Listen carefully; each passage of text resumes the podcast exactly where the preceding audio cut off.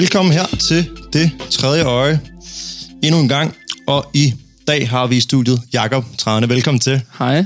Hej med dig. Vi havde lige nogle problemer med noget teknik, men nu er vi i gang med at optage endnu en gang. Og Holm, jeg ved ikke, om du bare vil køre med de 6 korte?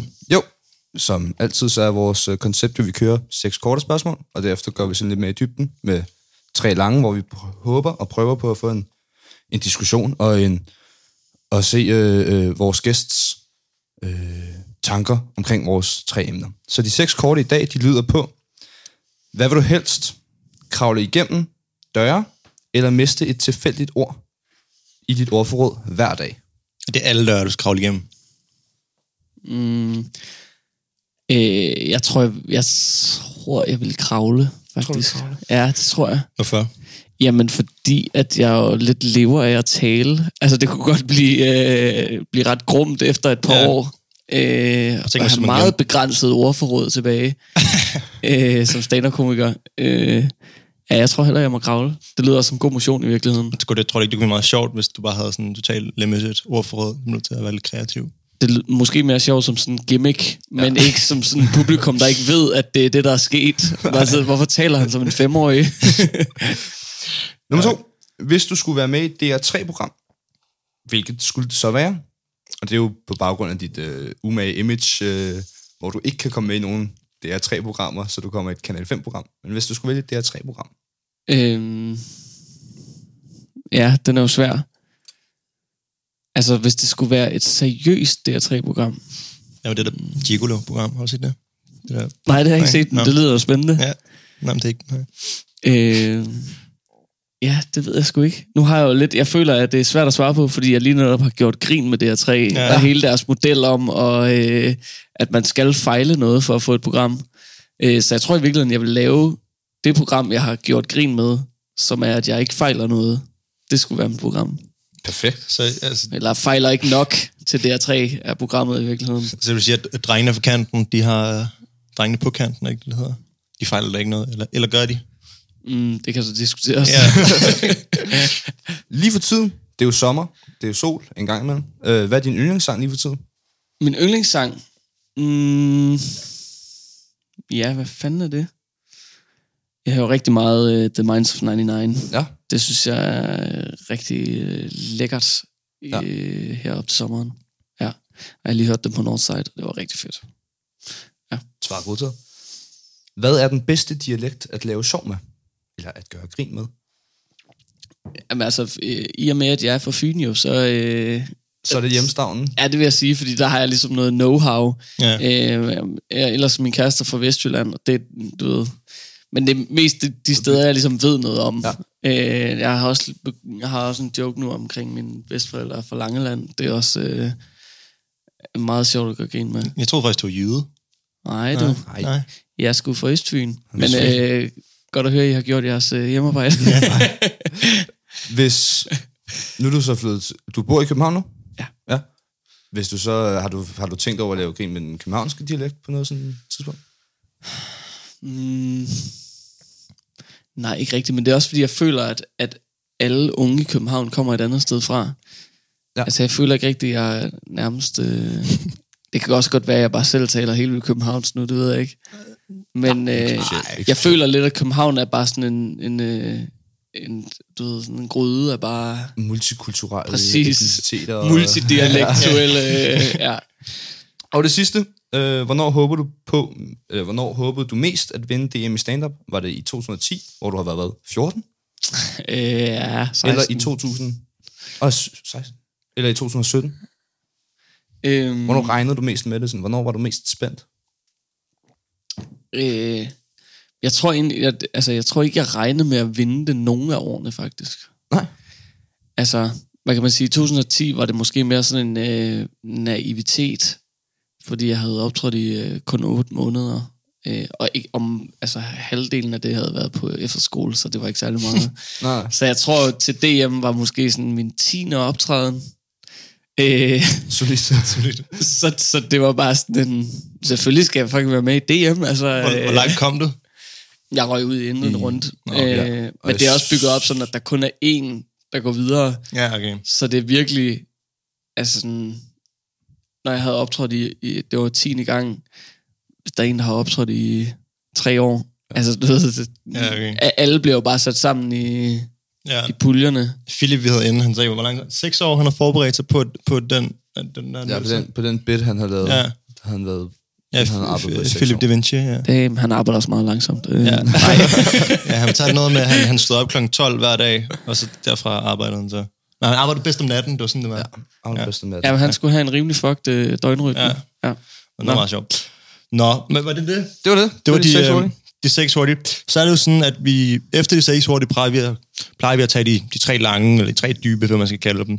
Og i dag, der er det sådan, at vi skal fokusere på 3 forskellige ting. Først skal vi fokusere på din udvikling som komiker, hvor du startede til, hvor du er i dag. Så skal vi fokusere på dine arbejdsmetoder. Vi synes altid, det er meget interessant at høre om andre folks arbejdsmetoder, ligesom fordi at, hvis der er til folk, der er selvstændige, ligesom du er jo selvstændig et eller andet sted, for der er jo meget struktur, man skal have, og man skal bygge op selv. Jeg synes, jeg i hvert fald er meget spændende at høre om, hvordan man ligesom strukturerer ens hverdag. Og det sidste, vi skal snakke om i dag, måske lidt gennemgående tema, vi også snakker om før, det er forskellige roller i samfundet i forhold til dig, komikernes rolle. Hvilken rolle komikerne ligesom har taget på sig i dagens samfund? Er det en eller anden gøjler-vagthund i samfundet, eller er det bare gøjleren? Så skal vi høre lidt om, hvad du synes om det. Men det, vi starter med, det er din udvikling som komiker, og det, vi starter med at snakke om, det er, hvad fik dig til at starte, og hvad gjorde du? Jamen, altså, jeg tror egentlig bare, at det var, at jeg havde set rigtig meget stand-up, og så kunne jeg bare mærke, at det ville jeg sindssygt gerne prøve. Og så gik jeg på efterskole, på Nørreby Efterskole, og så kom jeg til at sige det til min dramalærer, Griner, at jeg simpelthen gerne ville prøve stand-up, og så tog hun mig ligesom op på det, så havde hun booket et spot i Aarhus til en open mic på Torps Kælder, og så kørte hun mig derop, så der var ligesom ikke nogen vej rundt om. Altså meget fedt nu, fordi ellers kunne der sagtens have gået altså 1 år eller 2, før man ligesom selv havde nosset sig sammen til det. Og hvad var anden del af spørgsmålet? Hvad fik du til at starte, og hvad gjorde du? Nu har du lidt forklaret, hvad du gjorde. Hvad gjorde du så efterfølgende? Jamen efter det, så gik jeg jo stadigvæk på efterskole, så man kan sige, at jeg er stadig rimelig begrænset. Ja. Og da jeg så var færdig, så boede jeg stadig hjemme i Ullerslev, en lille by på Fyn. Så det var stadigvæk meget begrænset. Så det var noget med at tage toget til Aarhus, og så komme rigtig sent hjem, og så... Og du var 16 på det pågældende tidspunkt? Ja. Okay. Det var bare cool med dine forældre, eller hvad du lavede? Ja, det var det faktisk. Okay, nej, altså, det fik jeg så lov til. Men det var også altså, et vanvidsprojekt der jo, fordi at jeg jo... Altså, så kom jeg hjem... Det tager fucking lang tid fra... Det tager 2 timer eller sådan noget fra Aarhus til Nyborg. Og så skulle hentes, måske klokken 12 en hverdag, og så op i skole. Altså sådan, så det var jo slet ikke... og så havde jeg måske optrådt i 7 minutter for 5 timers transport. Altså sådan... Ja. Men det var ligesom sådan, det startede i hvert fald. Hvornår følte du så, at det var der, hvor du fandt ud af, fra det gik fra at være sådan lidt din hobby, til sådan, du brød igennem på den måde, at det her, det er, hvad jeg vil næste lange stykke tid. Altså om det er komik, eller tv, eller... Nå, men det var det egentlig fra starten af, okay. At jeg vidste, at jeg gerne ville det. Ja. Og det der med at bryde igennem er jo ikke sådan, altså det er jo, ja, det sker jo for nogen, men jeg tror for langt de fleste, og mig selv inklusive, så har det bare været sådan en meget støt udvikling, eller stille og rolig udvikling, hvor det ligesom hele tiden går lidt fremad. Og det tror jeg egentlig, har jeg tænkt rigtig meget over, men det tror jeg egentlig har passet meget godt, fordi at jeg tænkte for eksempel, hvis det nu havde vundet over alle odds, vundet DM i stand-up i 2010, så havde jeg været 16 år, jeg kunne slet ikke have forvaltet den mulighed. Mm. Altså, så skulle jeg... Du ved, jeg ville ikke have kunne skrevet et one-man-show, da jeg var 16, og jeg ville ikke have kunne leve op til de her forventninger, og så havde det ligesom... Du ved, så havde det været dødt. Altså, så jeg tror, det passer meget godt sådan, at succesen kommer, når man er klar til at forvalte det. Ja, okay, vi snakkede lidt om i går, det vi sad og researchede lidt, nu kan jeg høre her i starten, der var lidt fejl i vores research, eller min research.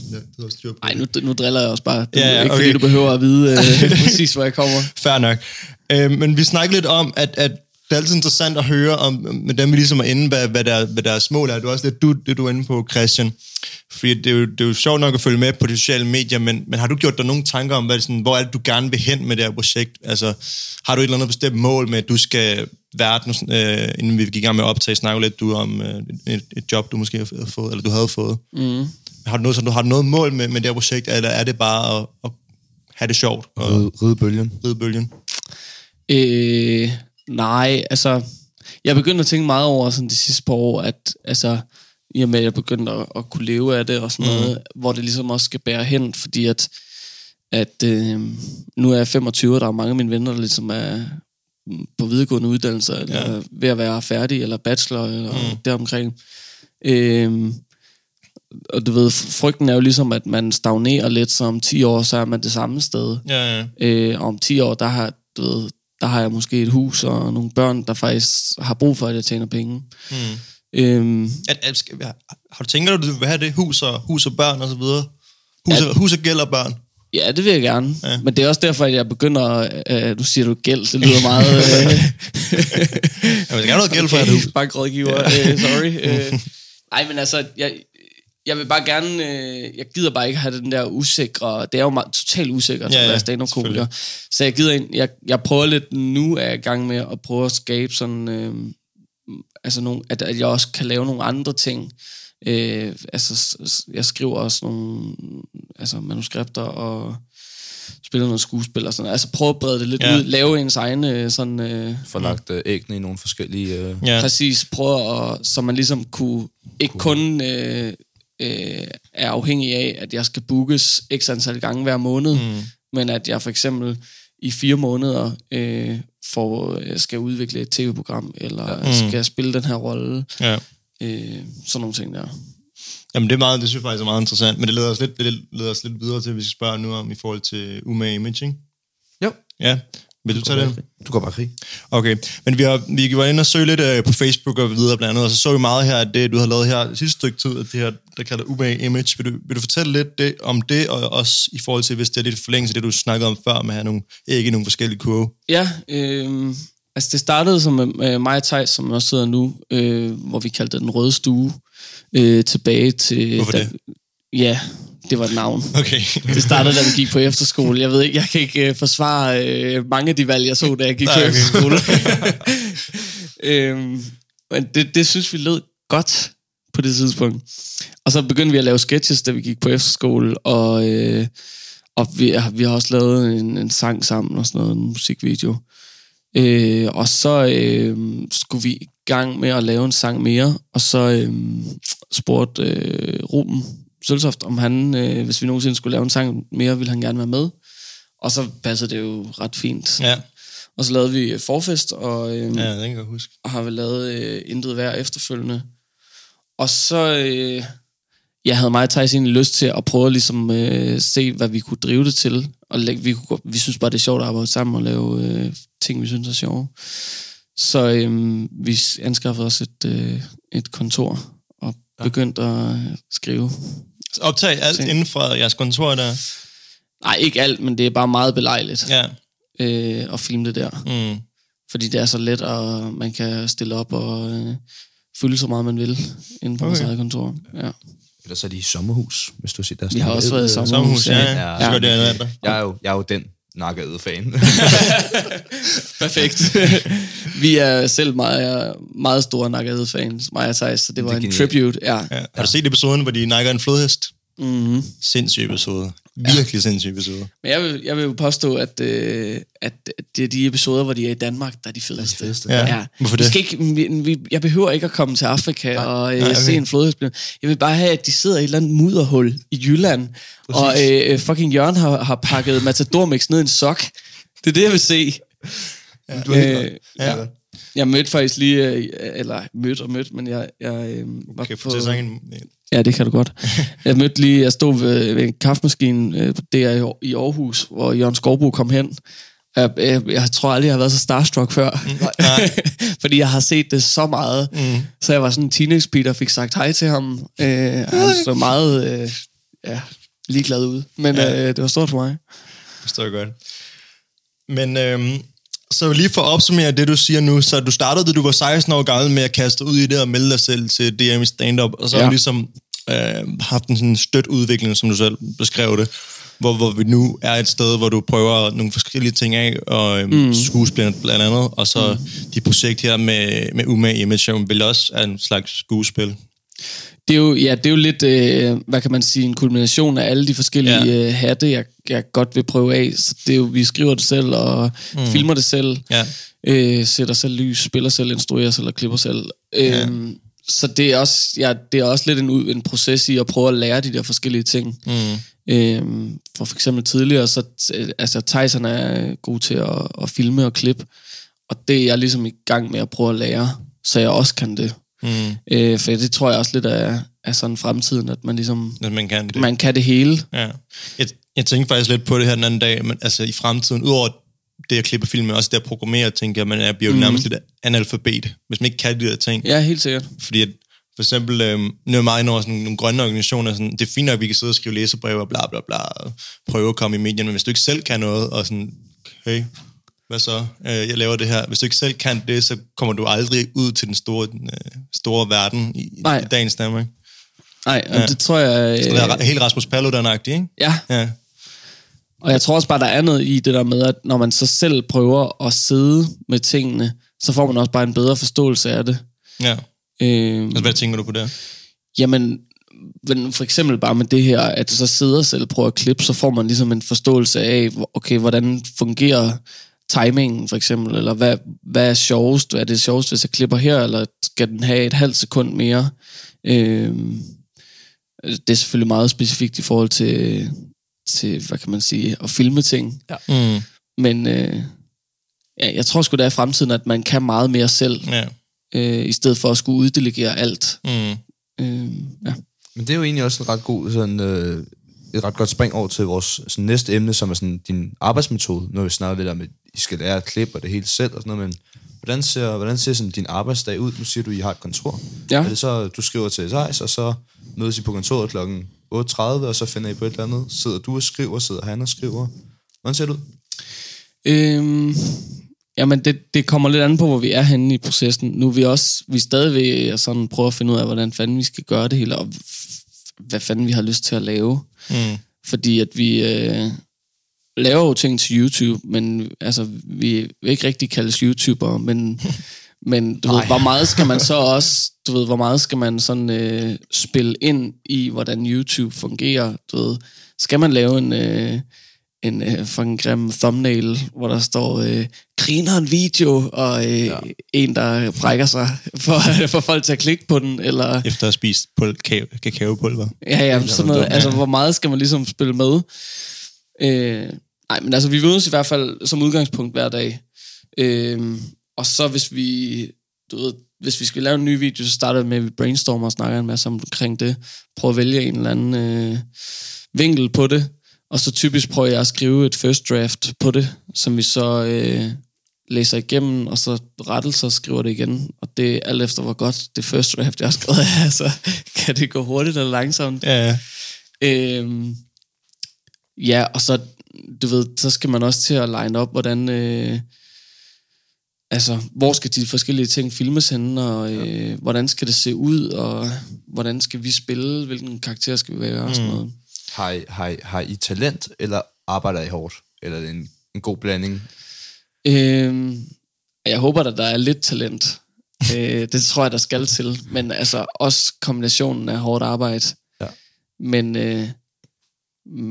jeg tror også, hvis man er uden talent, så kan du arbejde nok så hårdt. Men så, så det bliver svært. Bliver det aldrig rigtig godt. Nej.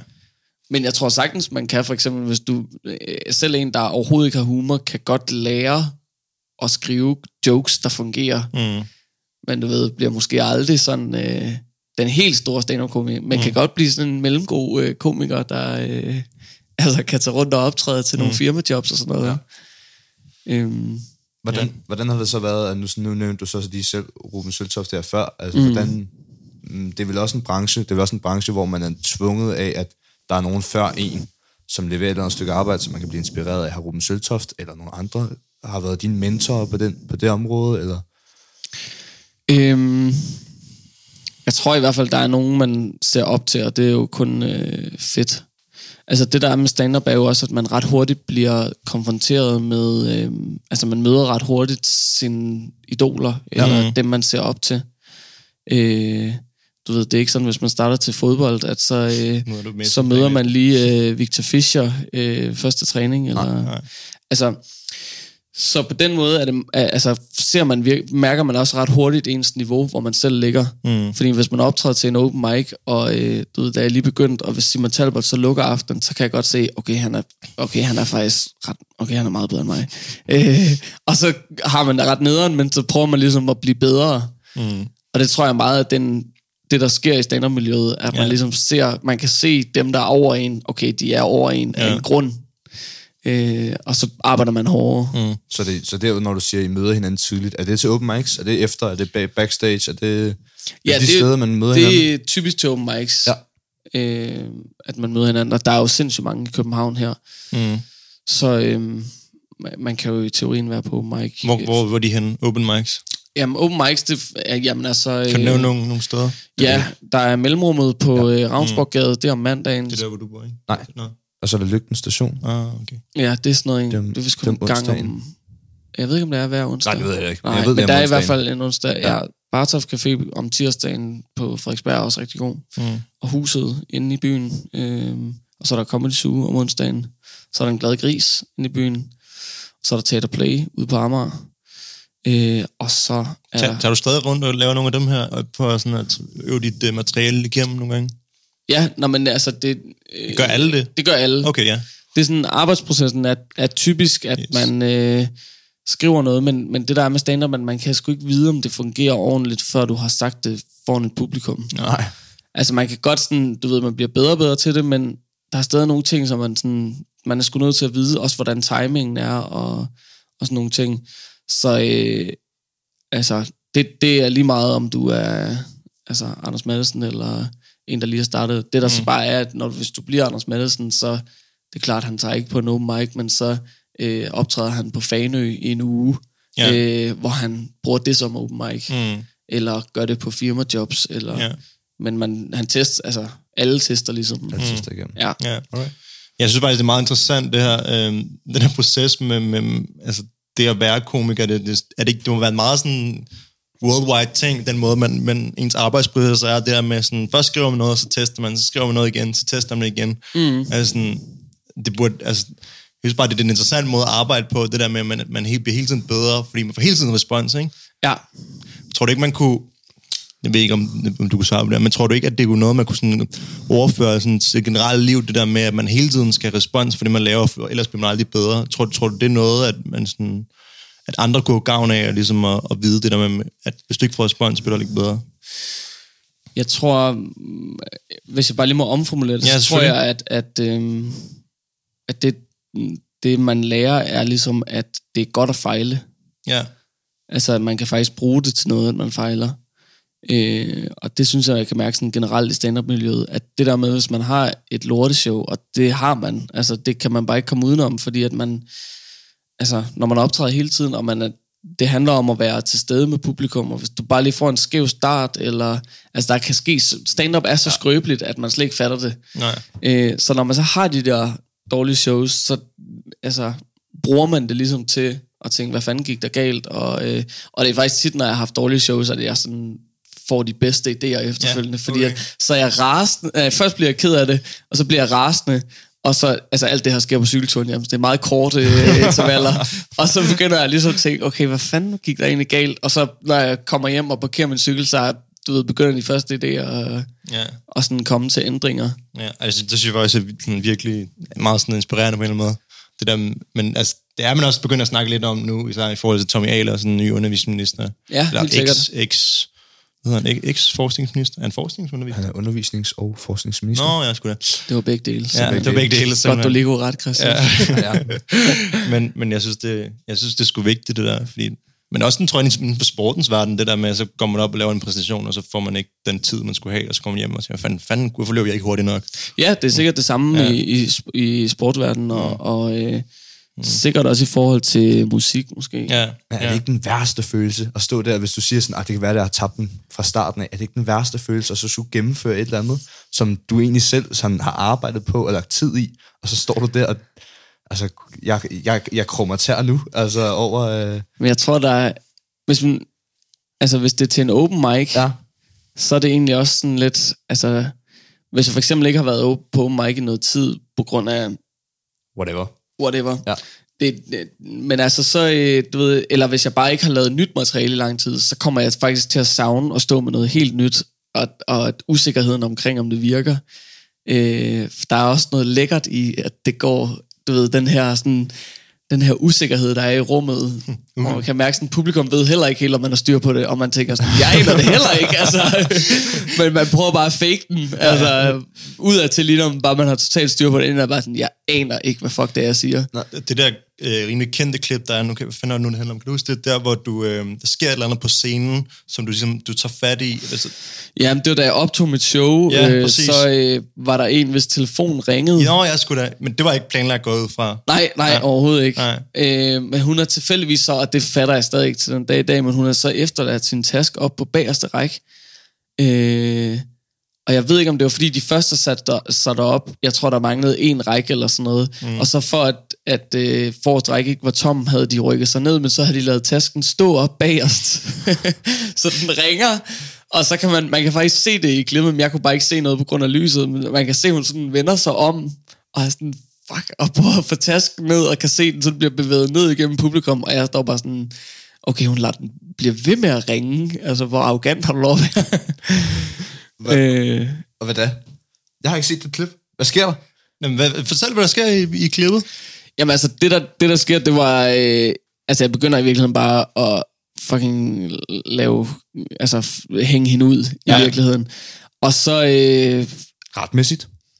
Ja, det må man sige. Ej, men altså, jeg elsker i virkeligheden, når der sker sådan nogle ting der. Ja. Og du ved, jeg kan godt lide lidt at spille den rolle, som er... du ved, mand, der går i opløsning i virkeligheden.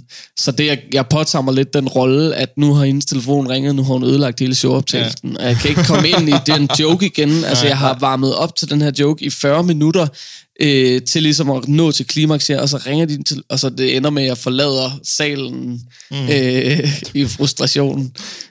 Kommer tilbage igen, selvfølgelig. Ja. Men og det skal lige siges, folk griner undervejs i det her. Ja. Det er ikke bare mig, der i stilhed... Ja. Jeg synes, det var meget vildt improviseret. I hvert fald. Nå, tak. Ja, tak. Men det sidste, vi lige vil snakke om her i forhold til arbejdsmetoder. Nu har vi været lidt inde på det der med, at som komiker arbejder man stadigvæk hver dag. Du mødes på kontor med en ven, og sidder og skriver osv. Og der er mange processer, hvor man tager ud på... nogle open mics, og ligesom tester sit materiale af. Og så det sidste, vi vil nævne, oplever du nogensinde, at nogen, der stjæler dine jokes, eller har du stjålet nogle jokes? Er det en ting? Ja. Nej, det tror jeg ikke rigtigt. Der er meget sådan en kultur i stand-up, at man skriver sgu sit eget shit. Ja. Og lige snart, at det bliver opdaget noget, så altså, du ved, det for eksempel, hvad hedder ham der laver de der striber? Som ikke er Wolf Morgenthaler. Der er han, der er mange striber. Ham der den gamle, hedder han. Jeg har lyst til at sige Ingemann. Er ham der med Svigmøllen? Hvad fanden er det der? Er der en, der hedder Morten Ingemann? Nej, det er der ikke noget, der hedder. Den researcher vi lige imens. Så det er sådan noget politikken. Det er ham der tegnede det der med de der spidsnæser. Nå, men der var i hvert fald for nogle år siden. Han hedder bare Morten Ingemann, du har fuldstændig ret. Nå, gud. Jeg følte, det var helt forkert, da jeg sagde det. Nå, det er ham. Nå, der var for nogle år siden, hvor han så direkte havde taget en joke, som Carsten Eskelund har lavet. Ja. Og du ved, sådan noget der, det bliver slet ikke accepteret i miljøet. Nej. Jeg ved ikke, jeg har ikke lagt mærke til, at der er nogen, der har nakket nogle af mine jokes. Nej. Og jeg ved ikke, jeg tror måske... Altså, jeg har ikke direkte stjålet jokes, men jeg tror, at da jeg lige begyndte, fordi man ligesom... Der er ingen, der lærer en, hvordan man laver stand-up, så man prøver ligesom at lure formen på jokes. Ja. Sådan, hvad er det egentlig, der fungerer? Så hvis man gik tilbage og så noget af det allerførste, jeg lavede, ville man måske godt kunne sige sådan, okay, den form er måske lidt for tæt på noget andet. Ja. Men det er ikke, fordi jeg har taget sådan ordene. Jeg har bare sådan prøvet at lure strukturen. Ja, Hvad fuck er det, der gør, at folk griner her-agtigt? Når den bliver meget nørdet. Kan du fortælle om sådan strukturerne der? Jamen altså, hvad kan man sige? Vi havde Philip inden snakkede ham en juletræ. Var det ikke noget om det der juletræsjoken? Og så altså, der hang han ligesom nogle små ting op hele tiden, indtil noget op til stjernen, og ligesom kulminerede. Jeg ved ikke, det var hans metafor. Det lyder som et eller andet, han har fundet på i løbet af natten. Ja. Han sidder der helt alene. Det ved jeg, det har jeg ikke lige hørt om før, men lad os da bare sige, at det er en ting. Det skal lige siges, at jeg er venner med Philip. Det er derfor, jeg driller ham. Jeg er ikke bare en idiot. Det kan også være, at jeg tror, du husker helt forkert, Bjørnmark. Det var også kun halvanden uge siden. Ja, jeg er glad for, at du siger det, Christian. Det lyder ikke som noget, Philip vil sige. Nej, så, der var noget med jeg er helt sikker på, at der var noget med et fucking juletræ, og noget med de jokes. Ja, men nu skulle der bare pakke ind under. Men det er også den tid, okay, den sår. Men fortæl os, hvordan laver man en joke? Og det er jo altså en stor ting lige at lukke på. Hvad kan man sige? I bund og grund så er det at få en joke til at fungere, at der skal være et element af overraskelse for publikum. Det at man griner, at man på en måde bliver overrasket. Mm. Ikke at man sådan behøver, du ved, det er ikke fordi man tænker sådan, what? Var det farmor? Altså de jokes kan man også lave, du ved, bolle en eller anden, og så ti stille mormor, og så, what? Det var hans mormor! Altså sådan, de jokes fungerer også, hvis du står på en julefrokost i Haderslev, og folk er pissefulde. Men kun i Haderslev. Det er kun jeg ved ikke, de har nogle problemer med incest dernede, men... Nej, men altså, det er, og du skal overraske folk, og det kan du gøre på mange forskellige måder. Mm. Og det tror jeg bare var det, jeg prøvede at lure af, sådan, hvad findes der egentlig? Ja, overraskelse. Og så findes der en masse stand-up-bøger, hvor du kan læse omkring det, hvor man kan lære at skrive en joke, hvis man har lyst til det. Ja. Okay, men det lukker ligesom vores arbejdsmetodeemne, og jeg håber, at jeg fik noget af, hvad man kan strukturere sit arbejde. Men det sidste, vi lige vil ind på her, de afslutningsvis de sidste 10 minutter, det er komikernes rolle.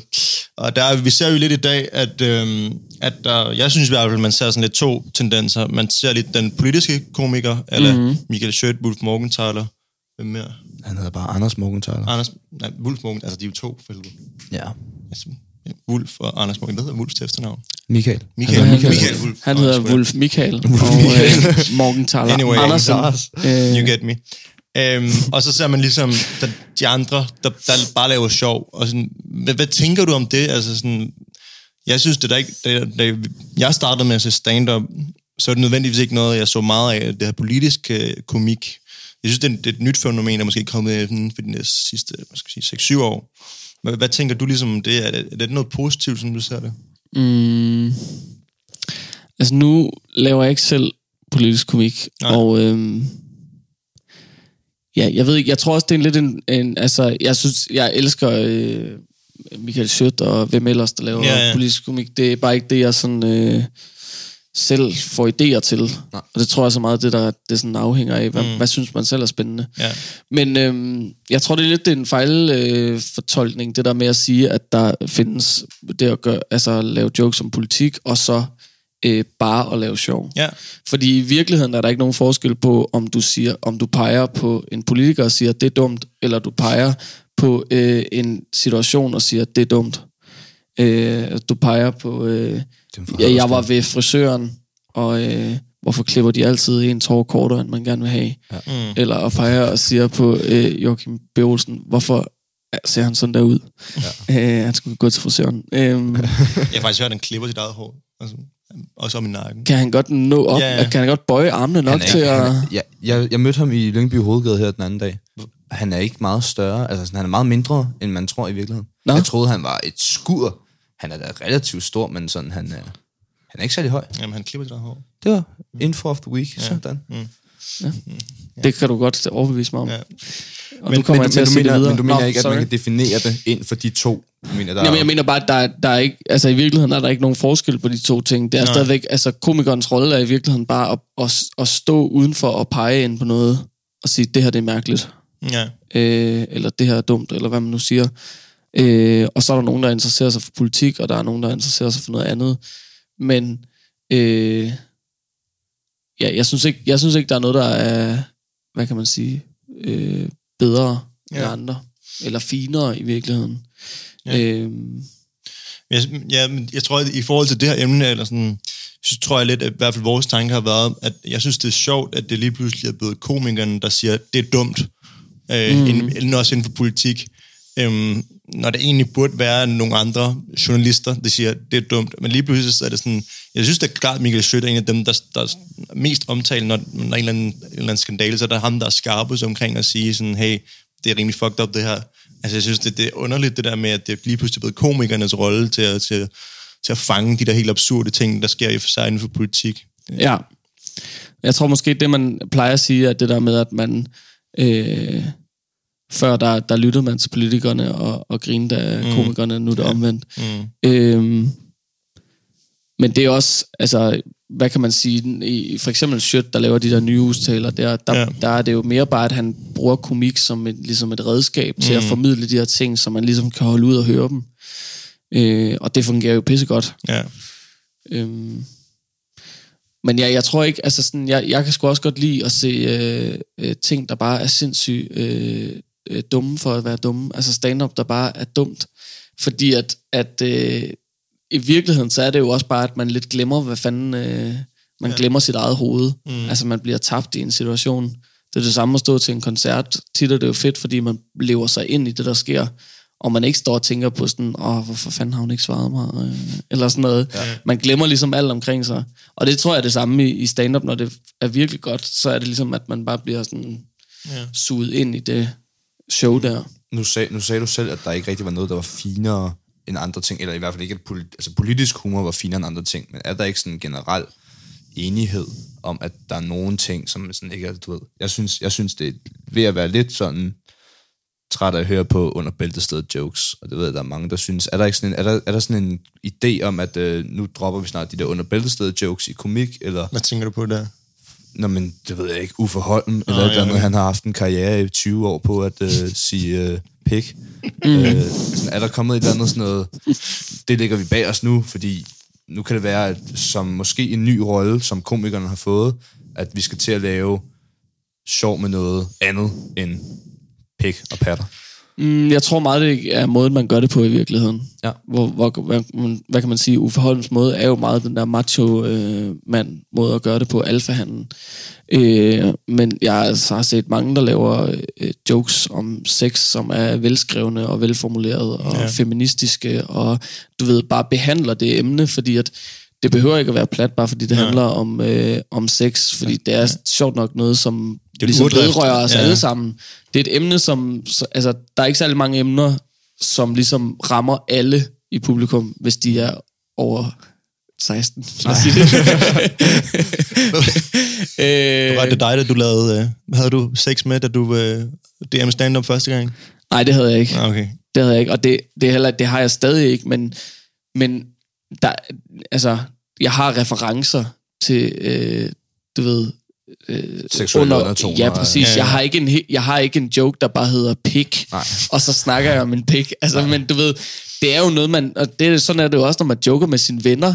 Ja. Så det er jo ikke, fordi man bare siger pik og patter hele tiden, men en gang imellem, så laver man jo lige en joke. Mm. Og sådan er det jo også med stand-up, synes jeg. Og det synes jeg egentlig ikke, der er noget galt i. Så jeg tror meget, det er måden, man gør det på. Og jeg tror lidt, det er en måske en fejlfortolkning, at folk siger, at stand-up bare er pik og patter. Ja. Jeg tror heller ikke... Ja.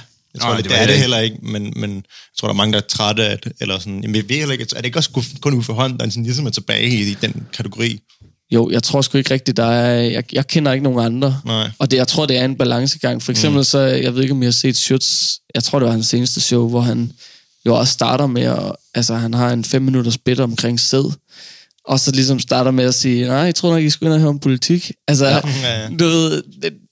Det fordi han har også bare lige fået en sjov idé igen, til... det er jo overraskende. Ja, præcis. Så det, jeg tror, det handler om balancegangen, og så handler det om, hvordan man behandler det. Mm. Ja. Fordi, altså, vi kan godt blive enige om, at det måske er lidt forældet bare at råbe pik. Mm. Men jeg synes godt, man kan gøre det på en... på en super måde. På en super, den super pik. Alle måder. Super pik. Ja. Den lille, høflige, feministiske pik. Ja. Her til sidst, bare til allersidst, jeg vil bare lige høre sådan en helt... Jeg ved ikke, om du har... Det er bare sådan... Jeg har læst lige en nyhedsartikel. Det er jo så sjældent, jeg gør det. Så nu tænker jeg, nu vil jeg lige tage det op. Det behøver du ikke at afsløre. Jeg tænkte... Jeg læste en artikel om, at Danmark er ifølge en YouGov... hvad hedder sådan en... spørgeskema, at Danmark, det mindst feministiske land i verden.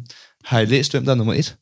Saudi-Arabien. Som er det mest feministiske land i verden. Hvad er dine umiddelbare tanker om... Det tror jeg, du er nødt til at uddybe, for jeg altså, kan...